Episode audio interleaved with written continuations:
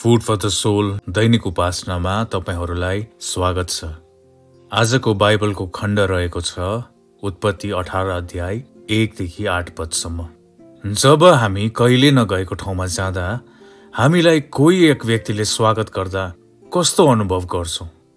सुसमाचार्य पत्रमा लेखिएको उडन्ते पुत्रको कथा याद गर्नुहोस् जो आफ्नो घरदेखि टाढा थियो। उसले आफ्नो सबै धन खर्च गर्यो र अन्तमा उसले जिउनलाई कुनै ठाउँ पाएन।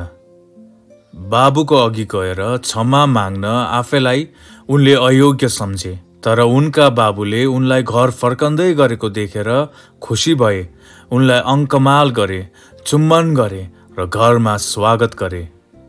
यो पाठले हामी इसाईहरू कतिको सत्कार गर्ने हुनुपर्ने हो त्यो कुराको विषयमा भनिरहेको छ।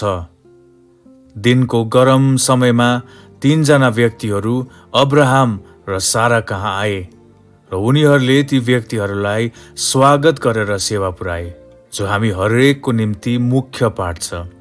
यो पाठमा हामी सबैको निम्ति एउटा चाख लाग्दो कुरा र सिक्नुपर्ने पाठ छ। परमेश्वरले जसरी अब्राहम र सारासँग भेट गर्न आउनुभयो त्यसरी नै उहाँ हामीसँग भेट गर्न आउनुहुन्छ। उहाँले हामीलाई कुनै स्थानमा कुनै समय र कुनै पनि परिस्थितिमा भेट गर्न आउन सक्नुहुन्छ।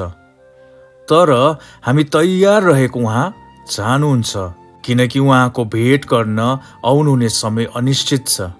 जसरी हाम्रा इष्टमित्रहरू हामीलाई भेट्न आउँदा एउटा समय तोकेर आउँछन् उहाँ त्यस प्रकारले समय तोकेर आउनुहुन्न।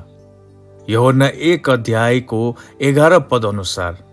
उहाँ आफ्नैहरू कहाँ आउनुभयो तर उनका आफ्नैहरूले उहाँलाई चिनेनन्। प्रकाश तीन अध्यायको बिस पदमा उहाँ भन्नुहुन्छ हेर म ढोकामा उभिएर ढकढकाउँछु। कसैले मेरो स्वर सुनेर ढोका खोलिदियो भने म त्यस कहाँ आउनेछु र त्यससँग भोज खानेछु र त्यसले मसँग खानेछ।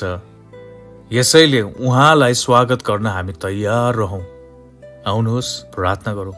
प्रभु येसु अरूहरूको खाँचोलाई बुझ्ने मलाई हृदय दिनुहोस् ताकि उनीहरूलाई सक्दो सहायता गर्न सकौँ। आमेन।